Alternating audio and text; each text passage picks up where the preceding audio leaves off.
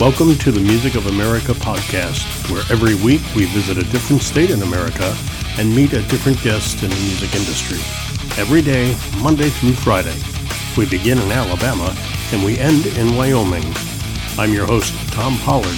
Let's talk music here on the Music of America. The Music of America podcast continues today. Our guest today is Troy Falcon from a band called Counting Coup out of Billings, Montana. And Troy will be our guest in just a little bit. The jingle that hits like a single. That's the slogan they use at Jingle Lingo, an advertising vehicle designed to create a unique and personal jingle to promote and position your business and make it set and make it stand out above the crowd. Think of all the musical jingles you may have heard through the years, right? Who wrote that? Who came up with that song? Who came up with that jingle? Well, Jingle Lingo can and will put your business into a higher vision and focus on all your advertising needs with a jingle. A jingle from Jingle Lingo, custom made, custom designed with you and for you through the talents of accomplished singer and songwriter Courtney Davis Jackson. Check them out today and get to work on your new personalized musical jingle from Jingle Lingo. www.jinglelingo.com. Jingle Lingo, the jingle that hits like a single. And the Counting Coup, our guest today, actually, it's just uh, Troy Falcon from the band. And Troy, why don't you introduce the guest mem- uh, band members that are not guests with us today? Hi, Tom. Thanks for having me. My name is Troy Falcon. I'm frontman, bass player, lead singer for Counting Coup. I'm in this band along with my brother Toby Falcon, plays guitar, uh, Brendan Fritzler, who plays harmonica, and Ken Clark on drums. So you have a new drummer because I, I think we spoke earlier. I thought you were looking for a drummer, or you. The drummer I had on my list was the wrong one. That's what it was. Right, right. Yep. We we do have a drummer now. Yep. So how long has minus the new drummer? How long have the Counting Coup been together? We so the uh, three of us have been together since 2018 was the first Counting Coup show. Wow, no kidding. What was that? What was that? So we we ended up playing um, Craft Local. It's downtown Billings. It's a nonprofit that supports local arts. Everything about it is about being local. It's the beer that they serve, the art that's on the walls, and the uh, music that's on stage. Okay. Yeah, so that was our first first outing. Uh, we played as a three piece for a long time, um, just uh, writing tunes and and getting to know each other and playing playing uh-huh. more with each other. And then um, then we ended up finding somebody who wanted to play drums. His name was Matt Cool, and Matt's been was with us for a couple years, and we we'd gotten our debut album released with Matt, and um, um, just this last season here, he's decided to take a step back, and yeah. uh, and I've played with Ken Clark for in other projects for a little while, and and he just he stepped right in and and was right up to speed with us. How about that? And when you first started, were you doing all originals right out of the gate, or were you doing covers too, or what?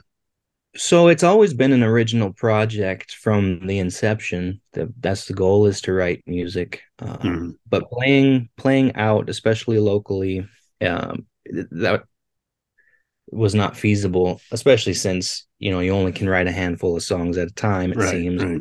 so. It's almost like we we had was 50-50 with original versus covers, and we'd mm-hmm. pick covers.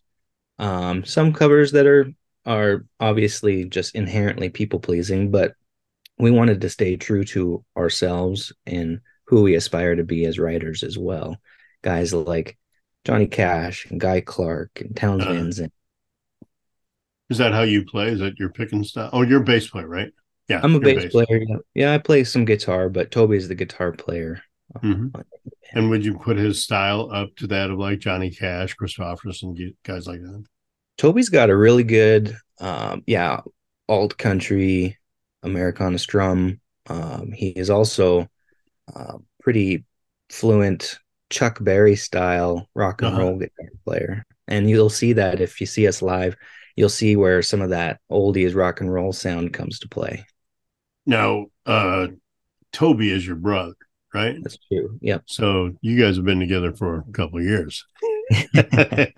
yeah, he's my older brother, so all my life. Which of you got the music bug first?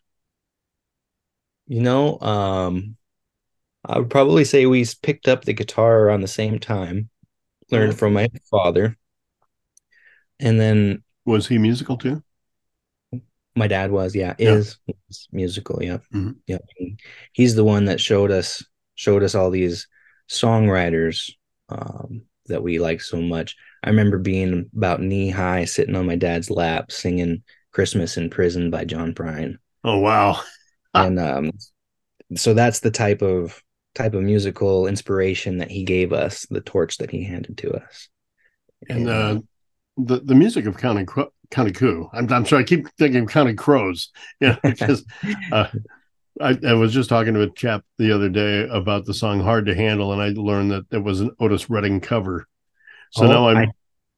now I'm saying Counting Coup, and I'm thinking Counting Crows. I'm like, it's a cover, but you're not cover, but you do cover, but you don't do cover. I'm like, ah.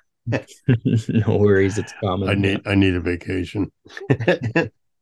so, um, what is Counting Coup? What's the name? Where's what's the der- derivation of that name? So, Counting Coup is a Native American term for an act of bravery. Coup oh, is no actually kidding. Yeah.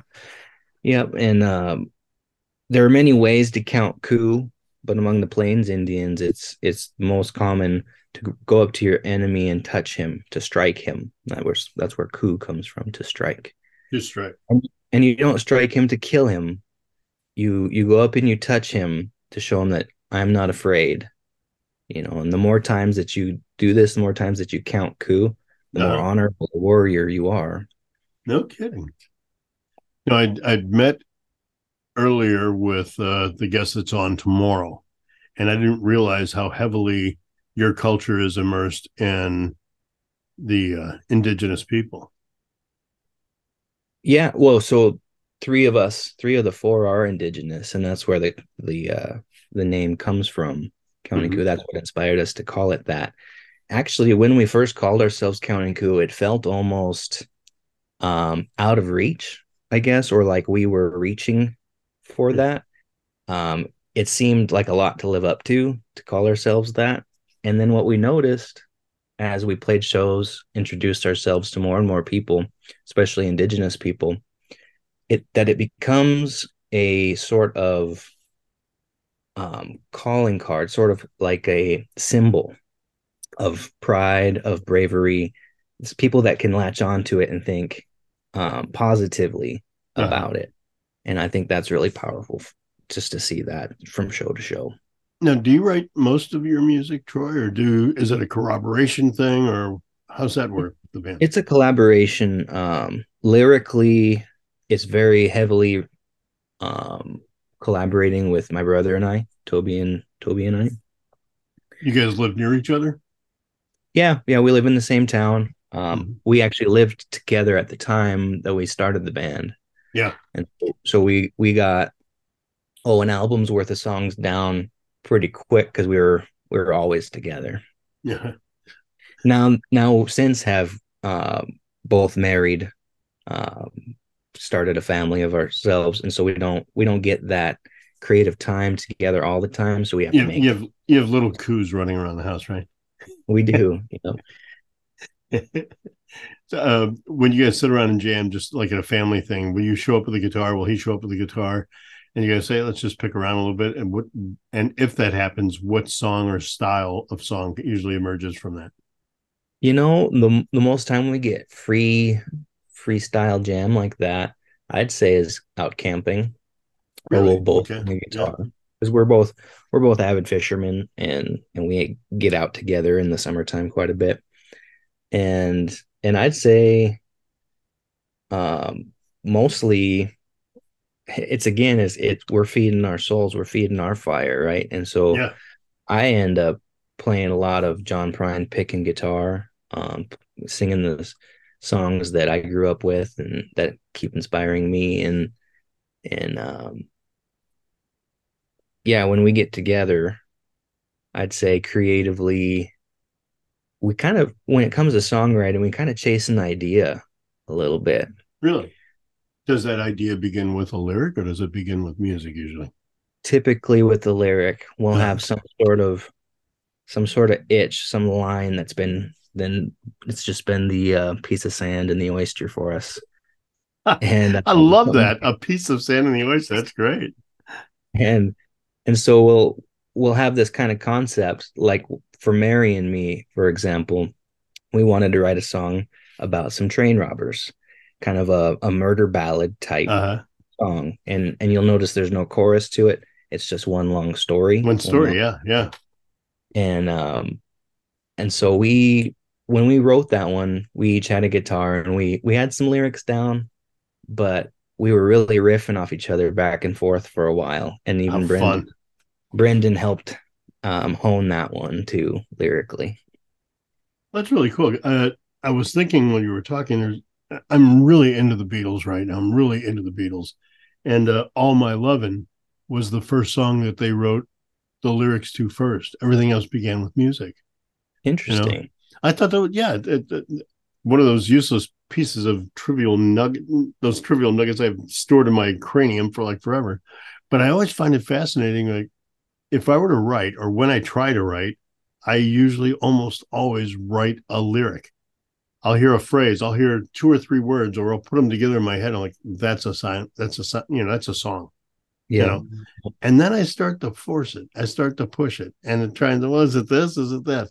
And I wonder if uh when you guys do that, when you write a lyric first, if that works best for you, or if it's just one of the many processes you go through in writing songs.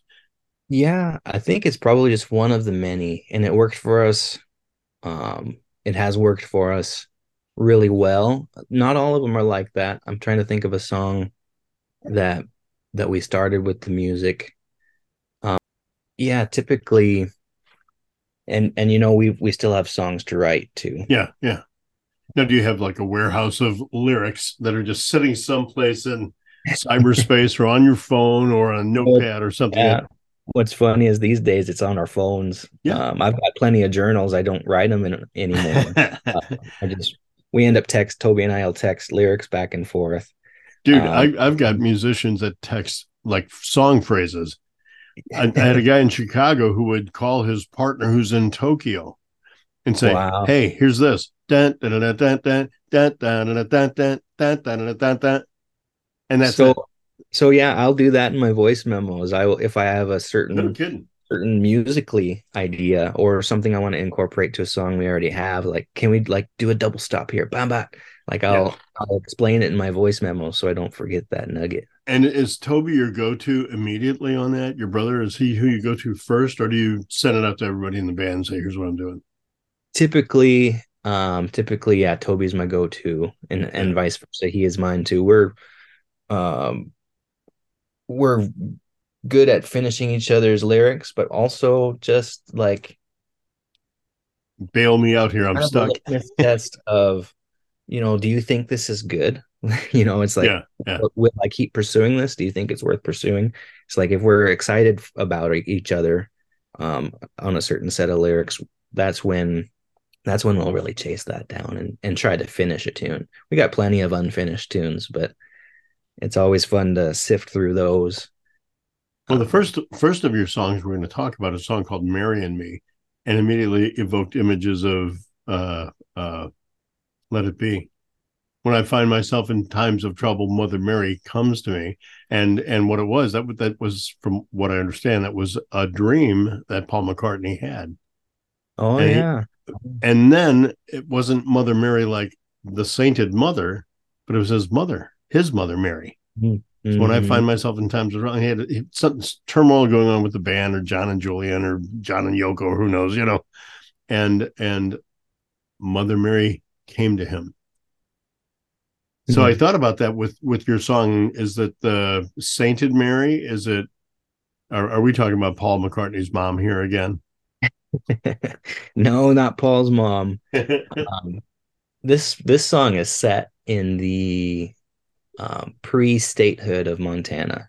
You know, back when back when we just had um, booming mining towns. Um, the railroads had just been crossing through this terrain here, and this uh, is all like pre bad pre Badlands, then, right? Right. Yeah. This is this is um I don't know if it'd be pre antebellum or post antebellum, but but um somewhere around there in that I'd Uh-huh. say the 1800s. And yeah, Mary is just a name that that I tended to like. I liked to say it out loud to think of this person. Uh-huh.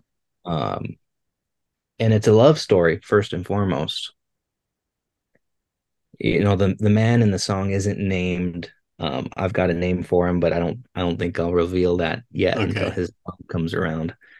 But um, Mary Mary is the counterpart to our train robber, who's Mhm. who's also a partner in crime.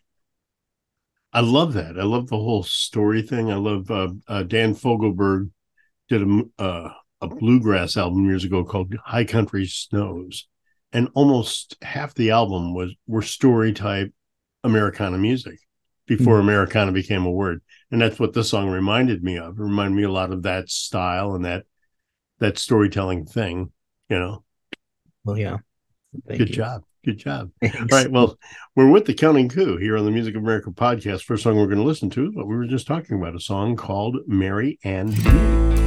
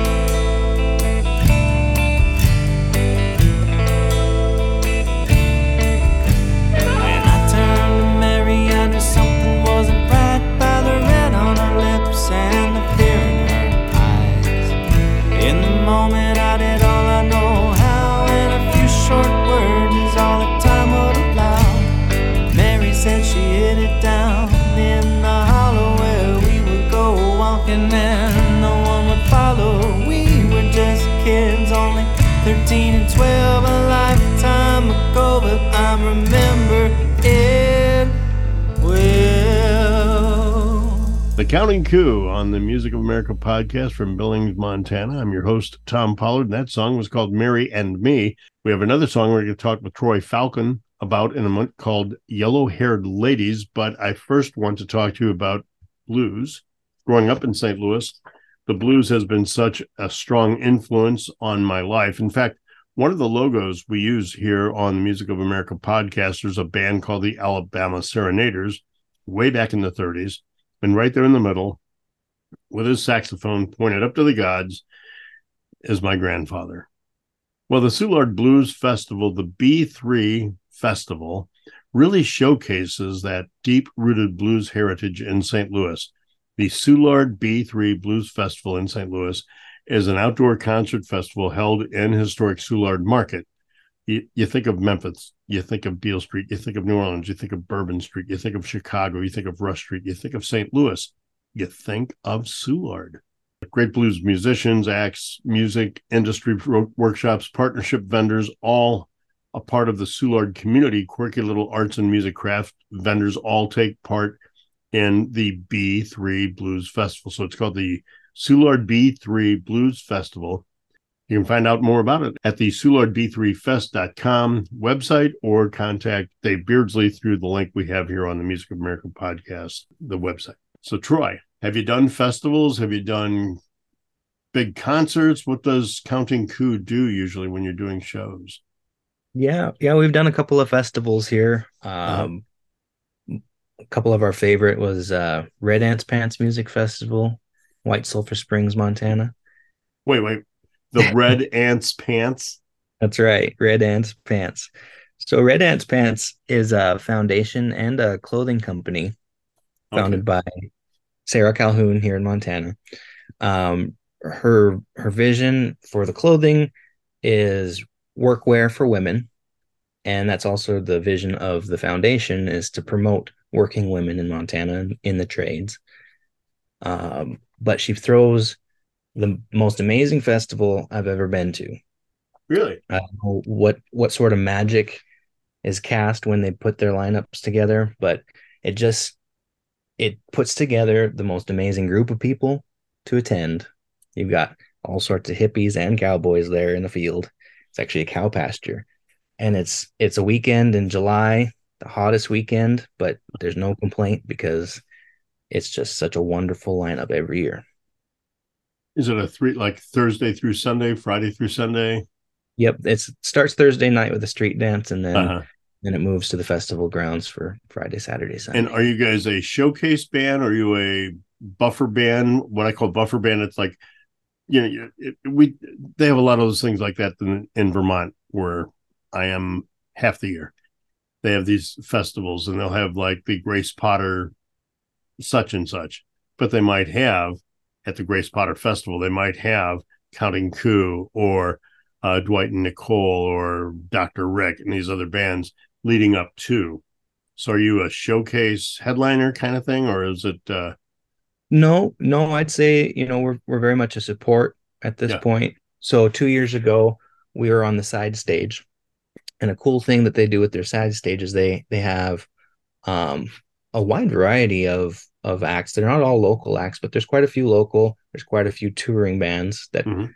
that wouldn't be able to, you know, land a big show, you know, on a main stage, but it's a good stopping point. And she asks her festival goers to vote for their favorite act on the side stage oh that's interesting. that that act gets to play the main stage next year. that's so two really cool. Yeah. Years ago, we played the side stage and we're lucky enough to win.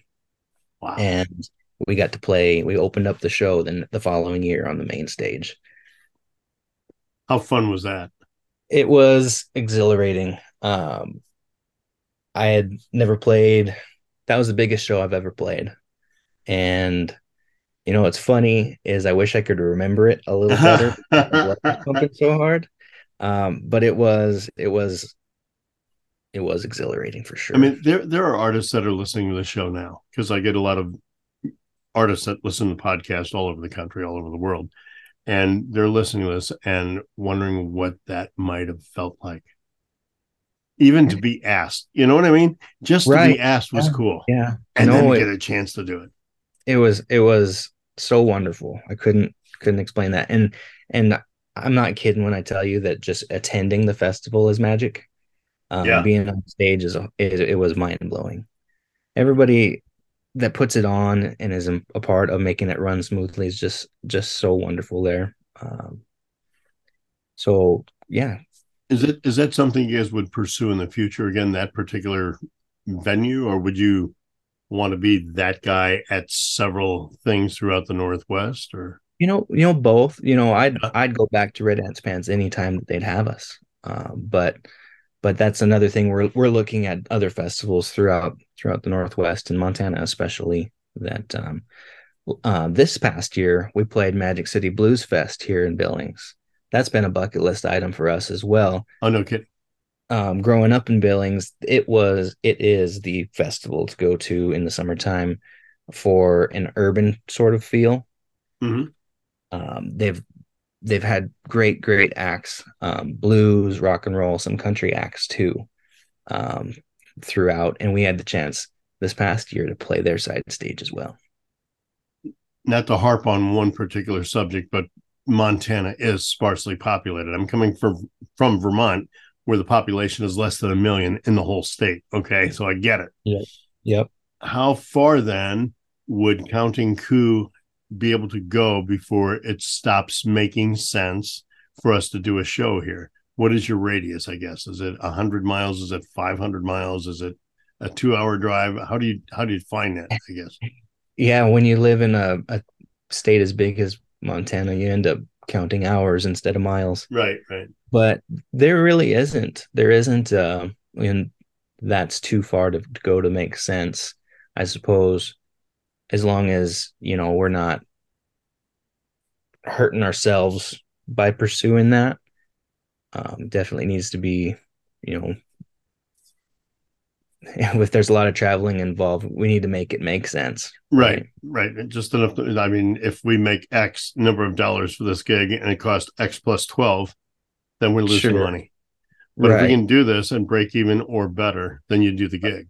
right Yeah. Yep, absolutely. And that's why we'll we'll plan a run of shows a lot of times because not everyone can be, you know, the what would you call just There was there was a band that I I, I was friends with the guy, and they, they were out of Missouri called Matahuchi, and I've told this story maybe once or twice on this podcast, I think. But Matahuchi would tour twice a year, and they would start in St. Charles, where they were, which is the outskirts of St. Louis. and they'd go to St. Louis and do a show, and they'd go down Highway 44 and they'd do a show in Rolla, Springfield, Joplin, Tulsa, Oklahoma City, Oklahoma City, Tulsa, Joplin. You know what I mean? And it's just Mhm. one uh, one corridor from one Yep. part of the the stretch to the other. They turn around, come right back, twice a year, twice a year, and they made not buku money, but enough money to pay for the trip, have money in their pocket for each of them to go out and buy a new guitar or amp. You know, and they loved the tour, and the people got into the groove of that kind of uh tour thing that that like Counting Coup is coming here in February and they're going to be right back in March. yeah. And then we won't Yeah. it till February next year. Is that There's something some- you could pull off in Montana or is it too just still too big? You know, no, I think it's very very doable. We've got great venues all across the state. And Yeah. and I think you're right. Consistency, um, knowing, okay, yeah, Counting County Coup's gonna, you know, come here twice a year. We know they will, and we're gonna when they come, we're gonna want to go see them. You know, we do that. Um, I do that myself as um, just a music lover. When somebody that I know, like say Corb Lund from Canada, will Mhm. come down about once a year and pass through. It's like I'm I'm gonna go see Corb because I I love his show and I know what to expect too. The next uh, song of yours we want to talk about made me think of just just because yellow haired, but it's yellow haired lady's lament. But immediately I thought lit yellow hair. I got thinking about Custer because uh, I've been in Vermont for several months. I came back and I've got facial hair and long hair, and people that haven't seen me in months said, "Oh my gosh, you look like Custer." So I see this yellow hair ladies lament. Well, I'm not a lady. I'm not lamenting, but I did have yellow hair at one time, and that made me think about General Custer for whatever reason. That's interesting. You know, we're about 100 miles from Battle of the Little Bighorn. Well, that's what I thought because you're in Billings. It's not that far away. That's why I brought I brought up the uh, the Badlands because you're not that far. You know. No. No. Uh, so, is there a connection? Please tell me there's not a connection between Yellow Haired Ladies Lament and Custer. no, there's not. That's a Thank funny. I, I like the connection there. That's in- um, that's interesting. But no, the yellow-haired ladies lament. The yellow-haired lady in this instance is actually character in a different song. The Oh, Willie Nelson tune. It's called "The Redheaded Stranger." yeah, yeah. And so she's we wrote this song in direct response to the redheaded stranger. Um, Well, that's in, clever as hell. in Willie's song, the yellow-haired lady.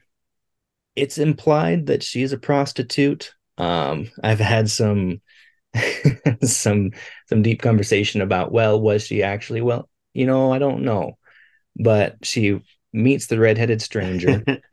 A town She's got all the qualifications. We just didn't see it on the resume. Didn't write hooker.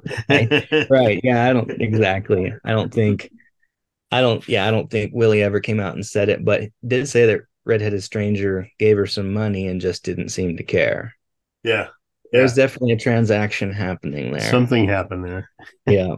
Yeah. But she's so the redheaded stranger is from blue rock montana according to the song. Uh-huh. and hearing that that's one of my favorite albums. I think it's so cool that willie nelson was creating a concept album at the same time that pink floyd was doing it I know, isn't it great? country concept album um blows my mind. But this yellow-haired lady comes in here. We don't find her name redheaded stranger spoiler alert shoots her for trying to steal his horse Mhm. and i always wondered why was she trying why was she so eager for his horse um, the horse belonged to his his um, dead wife where which if you listen to the rest of the album he had killed his wife for being unfaithful. But i just wondered so there's bad feelings there but i wondered yeah why was this lady so eager?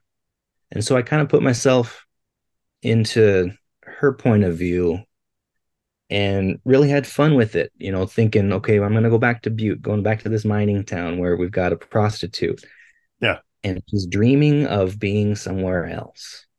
That's the premise of the song It's so cool how you're able to put those kind of stories together. I love that, man. It's such a such a gift. It really is. You know, to have someone like, I got this idea, and then sit there and write a couple of lyrics around it, but you're actually telling an entire story. It's like a mini novella in in a three and a half minute song. It's so awesome, man. thank you thanks Thank- it was funny um one of my favorite writers is evan felker of the turnpike troubadours I've heard of yeah. and he's played quite a bit of inspiration in in the way I'd like to write. Mhm. Um, and it kind of ties into this song here. Um, Evan, his his works are very much like literature to me. Yeah. and he creates this world through cross albums. You'll find these characters in different albums and different stories about the same character. You just know them by their first name. and Sometimes he doesn't even say it, the name, but you know who he's talking about. And in in this one here, I took a little bit of inspiration of that. And this song is told from the perspective of the yellow-haired lady, but to talking to her friend Mary. The same Mary from earlier. True. Yep. Wow. How cool, man. Let's give it a listen. All right. Yellow haired ladies lament with the, our, our guest today, Troy Falcon from the Counting Coup from Billings, Montana, here on the Music of America podcast. And this is Yellow haired ladies lament. Yellow hair pulled up and her dress billows down. A couple dollars could be the other way around. Sitting in the saloon,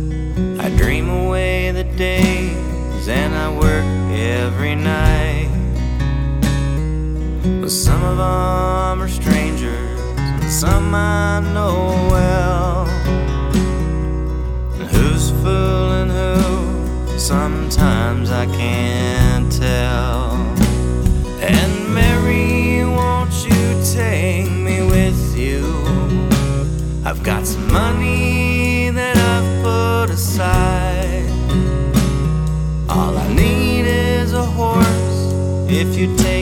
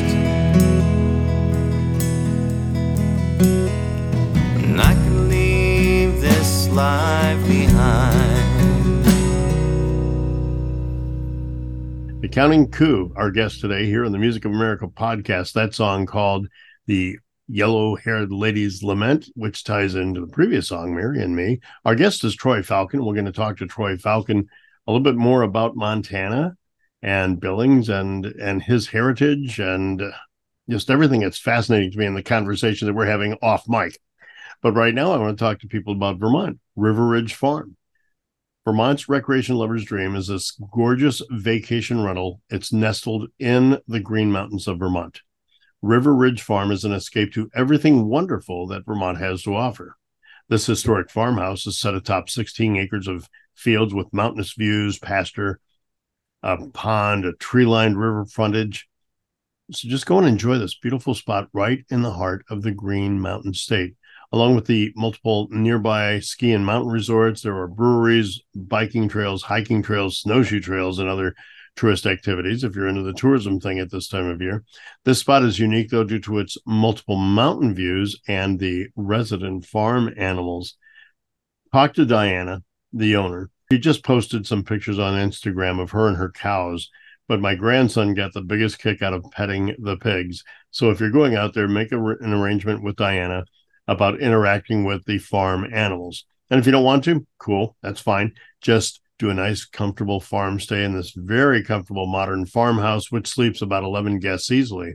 There's enough space on location to throw events like New Year's parties or graduation parties, weddings, or just relax and rejuvenate in the beautiful mountainous Vermontan landscape. Check them out. River Ridge Farms. They're on Facebook, but to find them on Facebook, you have to go to River Ridge Farms, Jeffersonville, or through Airbnb, River Ridge Farms, Vermont. River Ridge Farms, Vermont's recreation lover's dream. On my bucket list is to hit Montana, Wyoming. I'm a hockey guy, and I want to take my grandson to see the St. Louis Blues play every road venue there is. So we want to go to Edmonton, Banff on a, on one of our. So how far are you from Alberta? Oh, we're quite a ways. You know, we're south central Montana, so um, I don't know how many miles it is, but it'd be about five hours travel north. So what what provinces above you most then? Well, it's Wyoming above oh. you. So what's above? Is that is so is Wy- Wyoming? Wyoming's below us. Um, Montana oh. borders Canada, and we would border both um, Alberta and a little bit of Saskatchewan. Okay, are you a hockey guy? I'm not. No, I like to catch the game when it's on. I think yeah. there's something cool about uh, just the attitude of hockey. That's that's a great way of putting it. The attitude of hockey. I I take my grandkids to hockey games and stuff, and every once in a while I'll, I'll lean in and I'll say, you know, they're doing this all on ice skates. You know, yeah. they're not running up and down because they play basketball and soccer, but you know they're running up and down on a field, and I'll, they're doing this on skates. That's a, a fascination to me. Yeah, it is, and you know all the other professional sports your protocol, your the way you conduct yourself is is pretty controlled. You can't really get too out of hand. Hockey players are very controlled. Back to music then. What's music like? Can you make a living doing music in Billings? Uh, you know, solely just in Billings? No, I don't well, think in, so. Cats do it, but but um, it, it's doable as Billings as a home base. Yes. Okay. So explain. How's it? Well, uh, you know, Billings has such a thriving uh, music community. I think you, if you ever came here and, and saw saw the amount of musicians per capita that we've got and the scale of musicians that we have, I think um, it just blow you away. Um, but like w- when we're talking about making music and being a business, um, a, a, big thing about that is is uh, not oversaturating so we play hometown every few months or so. You know, we mm. we a few times a year. Otherwise, um, just like anything, you get too exposed, um, or or people don't know when to expect to see you. So you, that part of business is always kind of a fine line, but you can definitely make your your home here, home base here, and um, like I said, there's plenty of of fantastic venues all across Montana, um, and we're we're pushing ourselves to to even go past that and go into Idaho and, and Washington and Wyoming. It's interesting because my my guests from Anchorage, I had several guests from Anchorage, Alaska, and they had almost the exact same story, almost the exact same. That if you stay and just play in town, you'll saturate the market in less than a year, and nobody will want to come hear you. Yeah. So you have to find other venues. You have to find other places to get your name out there. Yeah. And it's so spread out there and it's so spread out in I mean, I had Wyoming and Montana mixed up, right? yeah. yeah.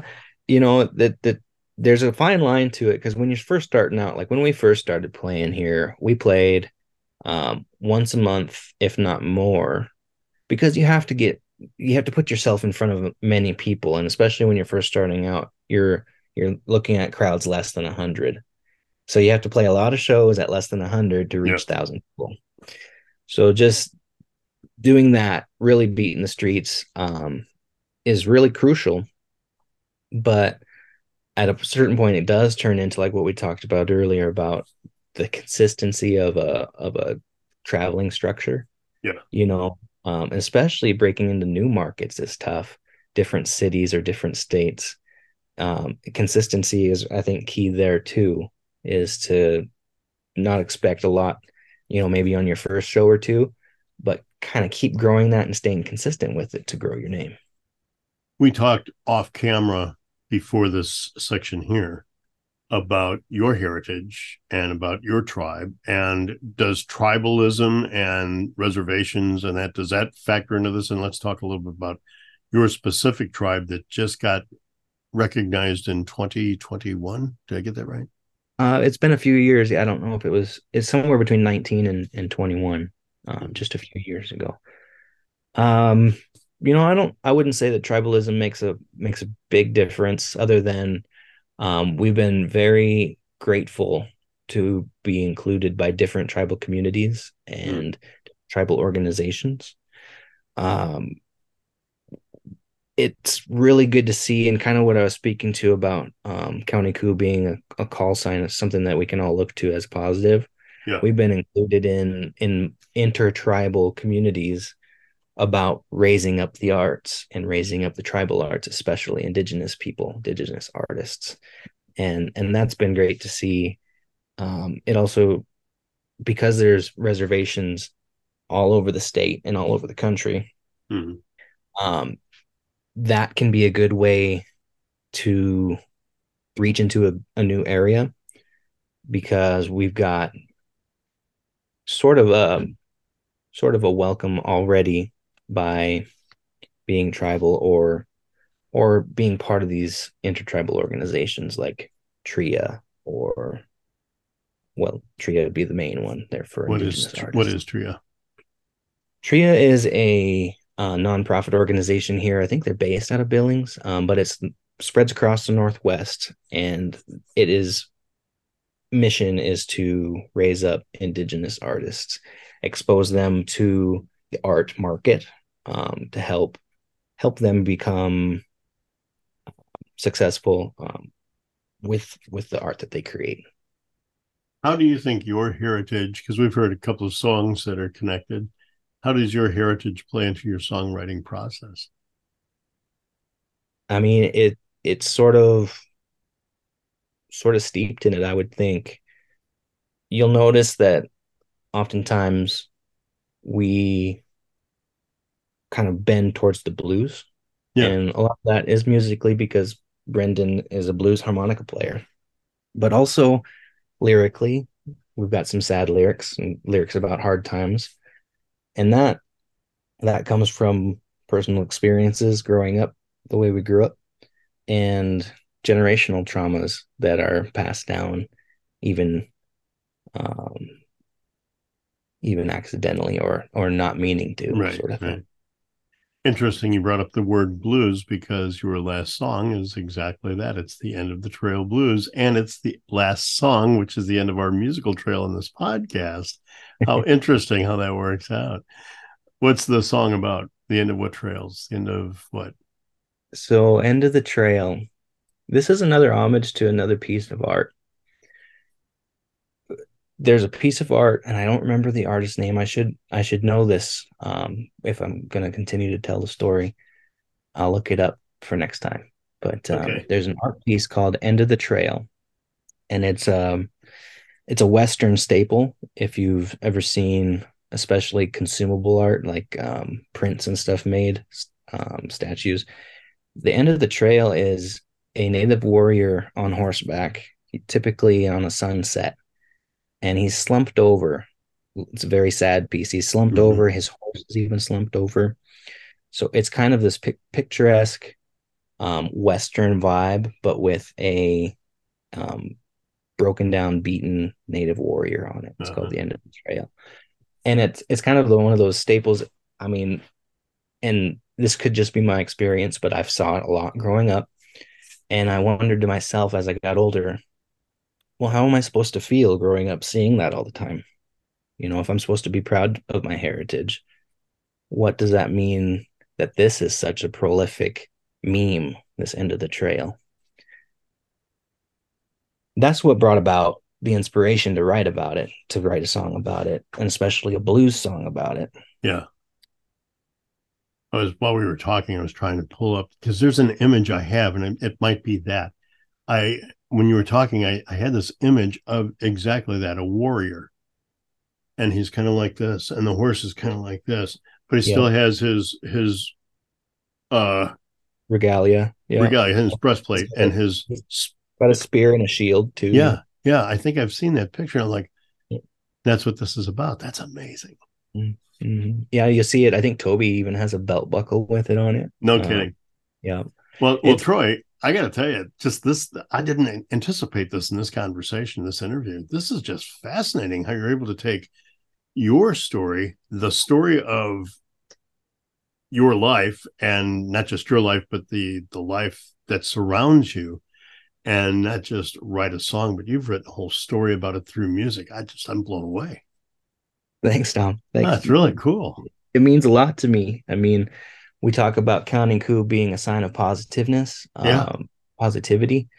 Um, this song itself is the war cry to that, I would say, because um, the line of the song, the punchline to this song is that this is not the end of the trail.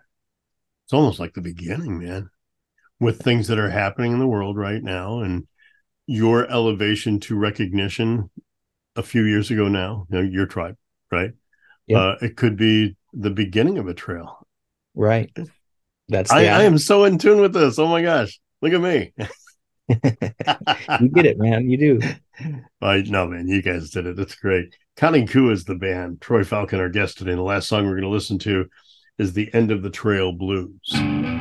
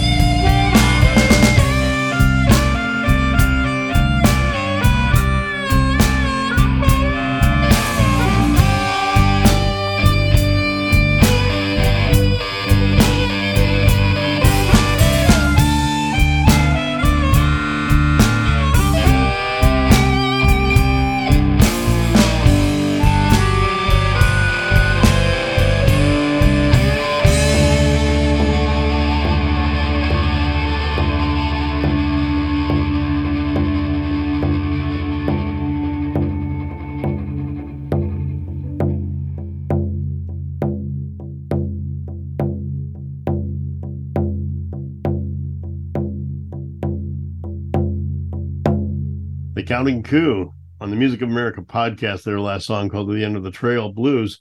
And I don't want this to be the end of the trail, man. This is like such a great conversation. I want to have this go on for hours. And I know I say that a lot, but I really mean it about this because it's fascinating. It's historical and it's it's you, it's your life, you know, and you're telling a story about it. Just has me enrolled. I want to go more. Thanks, Tom. Thanks for having me. Oh man, thank you. Thank you for this. I, I, I love these kinds of podcast interviews. Troy Falcon, our guest today. Troy, this is the last segment of the show. We call this shameless self promotion. So this is where we, you get to tell us how we can help you, how we can support you buying merch, buying your music, buying albums, CDs, or whatever. So tell us anything and everything you want to about uh, that will involve your shameless self promotion. All right, thanks, Tom. Well, the songs that you guys heard today and and the rest of them are from our debut album. You can find that on anywhere you stream your music. You can buy it on Apple. You can buy it even on Amazon. Um, but a good way to get in touch with us is to go to countingcoup.net. That's C O U P, countingcoup.net. And you can join our mailing list. You can um, contact us, send us an email, correspond with us. Um, it'll show you our upcoming um, show dates, things like that. Um, let's see here. We've got a hometown show planned here December 29th. That's tomorrow. That's tomorrow. That is. Yep. Wow. And um, we'll be we'll be showing our our original material. A few there'll be a few covers in there. We're also really excited. We've been working on some new materials. Um, we've been in the studio, and you can look forward to that being released over the next few months into 2024. Cool. Tours, uh, concerts, anything like that in 24? We're working on putting together uh, some festival runs and and putting some show streams together, some some date streams. Let us know and let us know how we can support you through the Music America podcast website, www. but if there's something we can do to help you, man, I just I, I love your art, I love your craft, I love what you guys have done with this, and it's it, it it just having this conversation just shines a whole new light on all of your music. And i hope that has done that also for our audience. Good job man. Thank you. Thanks tom. All right. Up next we're going to wrap up our visit in montana with a soul singer former opera singer rhythm and blues you name it man she can do it she goes by nicole gobert if you see her at school though the kids will come up to you and say hi ms gobert but it's nicole gobert tomorrow wrapping up Montana on the Music of America podcast. You've been listening to the Music of America podcast. If you like today's show, please go to the website at www.musicofamericapod.com or our Music of America podcast Facebook page. Like us and follow the show and episodes. We tally the votes of all our shows, and the most listened to shows will be rebroadcast on our best of shows at the end of the season. I look forward to having you with us again and listening to the music of America.